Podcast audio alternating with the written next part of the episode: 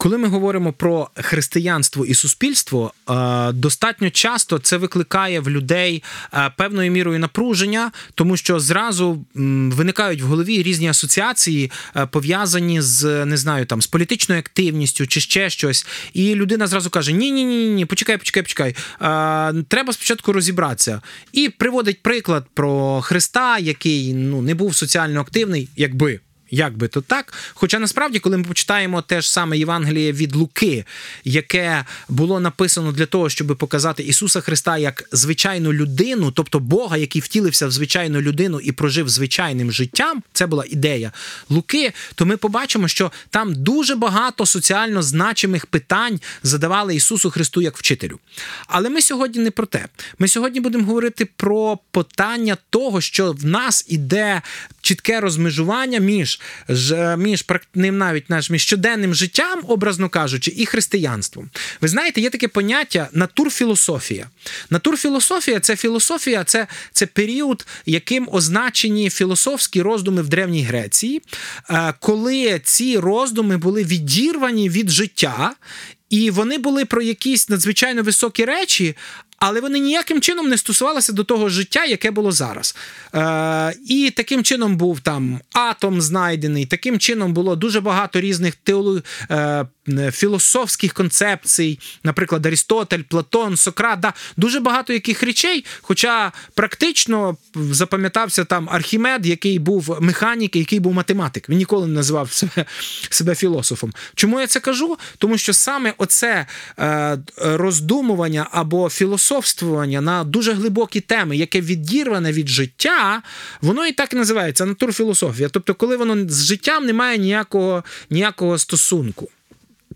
Е, І ось чому я це кажу, тому що певною мірою складається враження, що е, коли християни живуть на цій землі, вони перейняли десь ідею натурхристиянства, коли християнство.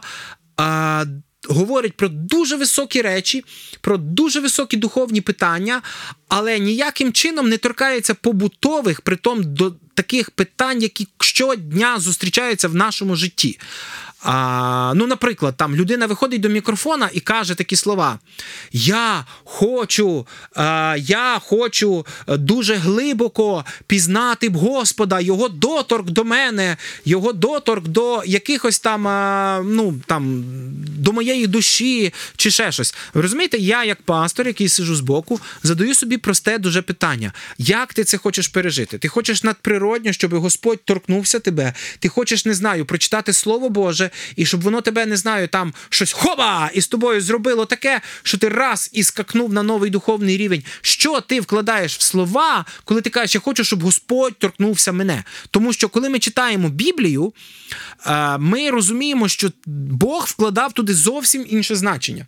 І, зокрема, він вкладав це значення, що виявляти його піклування, турботу, захист заповідей, е, моральні чесноти, моральну цноту і всі інші речі маємо ми, як його представники на землі. І відповідно до того, те суспільство, в якому ми живемо, ми маємо як сіль і як світло. Ну, не оберігати, але як мінімум прибути присутніми саме для цього. І найцікавіше, що про це говориться достатньо часто в старому завіті, тому що старий завіт він описує відношення народу, відношення всіх е, всіляких соціальних інститутів до Бога. Багато хто каже, в новому заповіті цього не написано. Правильно, тому що новий заповіт має мету надзвичайно серйозну і надзвичайно просту. Перша частина описує життя Ісуса Христа і Його спасіння кожного грішника, який є. І це да і амінь. І це його одна єдина мета, а не розказати про всі речі. Хоча Ісус розказував про речі, ми можемо звідти взяти якісь висновки чи якісь е, важливі для нас моменти. А друга частина Нового Завіту вона розказує про те, як в церкві мають втілюватися Божі принципи, і як ми, як церква, маємо їх втілювати в світі. Да, Там трошки ширше, там трошки більше, але знову ж це виключно слідування за Господом і навчання якихось основних речей. Все решту, чому Павло не розказував, тому що все написано в Старому Завіті. Знаєте, в книзі Осії після історії історії про те, що Господь сказав Осії одружитися на повії, і цей шлюб буде символізувати відношення Бога до Ізраїля, тобто відношення Бога до цього перелюбного народу, і що вірність осії цій повії має бути знаком того, що Бог вірний навіть таким невірним людям. Пророча частина після такої історичної, пророча частина з четвертого розділу починається дуже цікавими словами. Уявляєте, вона не починається словами е, надзвичайно високих духовних пошуків чи ще чогось. Вона не, не починається словами Ах, ви ж там роде зміїний чи ще щось. Вона починається словами. Цитата. Послухайте слова Господнього, Ізраїлеві сини, бо Господь має прю із мешканцями земними, бо немає на землі ані правди, ані милості, ані богопізнання. Клянуть та неправду говорять, і вбивають та крадуть, і чинять перелюб, е, поставили насильниками, а кров е, доторкається крові. Тому то в жалобу земля впаде і стане нещасним усякий мешканець на ній з польовою звіриною і з птаством небесним, і також морські риби погинуть. І далі йде суд. І ось тут ми підходимо. Виявляється, що для Бога важливо не просто натурально християнські високі ідеї, які, до речі, цікаво, що Осія жив в період, коли в юдеї були дуже великі, е, дуже цікаві, дуже потужні Узія, е, Єзекія і Йотам. Це були царі, які е, достатньо серйозно ставились до Бога. Ну, Ахаз там само собою, але разом з тим, тобто, іншими словами, думка теологічна була високою. Але для Бога він каже, це не важлива думка, важлива практика життя того, де ти живеш. І що він каже? Тому що нема милості, нема суду, нема богопізнання, кривдників. Не карають, а, там вбивць не карають, суддівства немає, кров проливається просто, чинять перелюб. Почекайте, про що це говориться? А це говориться про всі соціальні речі. Чому я це зараз кажу? Та тому, що ми забуваємо про те, що християни поставлені світлом і вони поставлені в соціумі називати речі своїми іменами не в церкві, а в соціумі. І коли християни піднімають свій голос і говорять про те, що, наприклад, там не знаю, в мене зараз один в голові приклад: Майдан це був злочин, ми не могли повставати там чи ще щось. В мене питання: якщо володар краде, обманює, бреше і так далі, і ми його вибираємо на загальних зборах, а так як було це в Греції, то невже ми не маємо права вимагати переобрати його? Він не цар, він не Бог, він ніхто. І отут християни мали зіграти першими, е, мали відіграти найважливішу роль, вони мали бути першими тими, хто скаже, що зло є зло.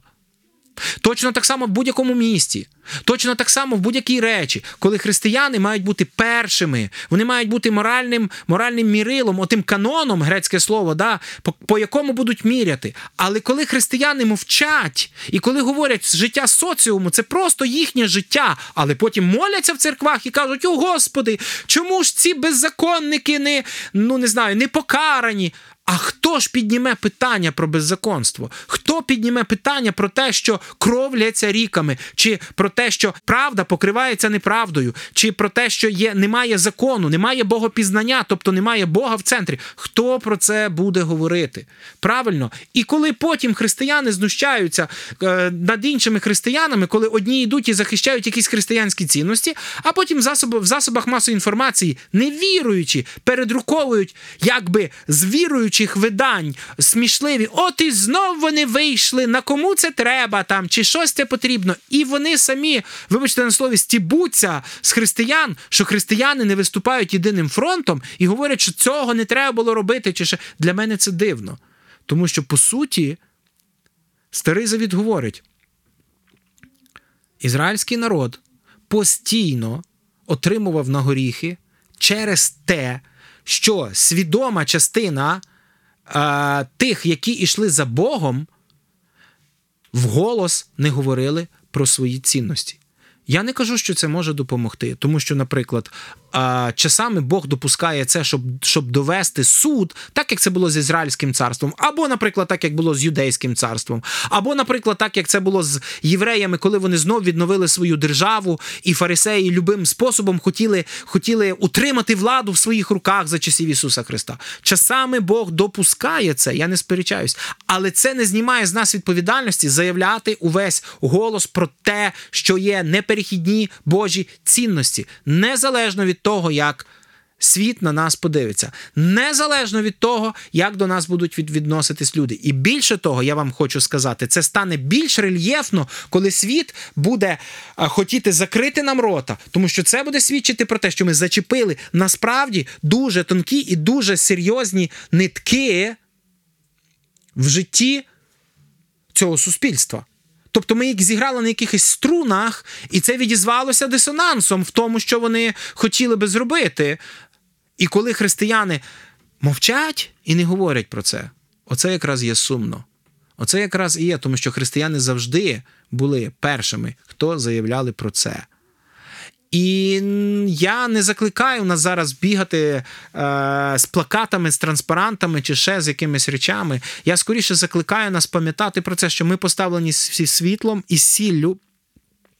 В цьому світі саме для того, щоб заявляти свою позицію. Навіть якщо нас зневажили, навіть якщо нам сказали ні, все і так далі, наше питання сіяти. Апостол Павло е, говорить в посланні до корінтян, що хтось сіє, хтось жне, хтось там прополює. Тобто, це не наше питання. Боже Слово принесе свій плід рано чи пізно. Наше питання заявити про це. До речі, так само дуже цікавий факт, що саме на цьому ґрунтувалися е, виступи чорношкірих в Америці. Вони не досягали якихось речей, вони просто виступали про права. І заявляли, що з точки Божу, з точки зору Бога вони мають право на це і все. І Бог зробив чудо, тому що це спрацьовував його принцип. Хай Господь благословить нас завжди мати свої переконання, завжди пам'ятати, що якщо ми їх не говоримо, то е, ні милості, ні правди, ні богопізнання, ні, ні гамування насильників цього нічого не буде, тому що моральність вона випливає з віри в неперехідні Божі істини. І якщо ми не продукуємо цих істин в нашому житті, не говоримо в соціумі, навіть самим останнім нехристям і не переконуємо, що так треба поступати в тих людей не з'явиться бажання поступати, тому що зло це річ, яка не може сама по собі зупинитися. З вами був Олег Блощук, і це була передача Перцевий пластир. Хай благословить вас Бог бути завжди соціально активними в контексті Слова Божого. До побачення, до наступних ефірів.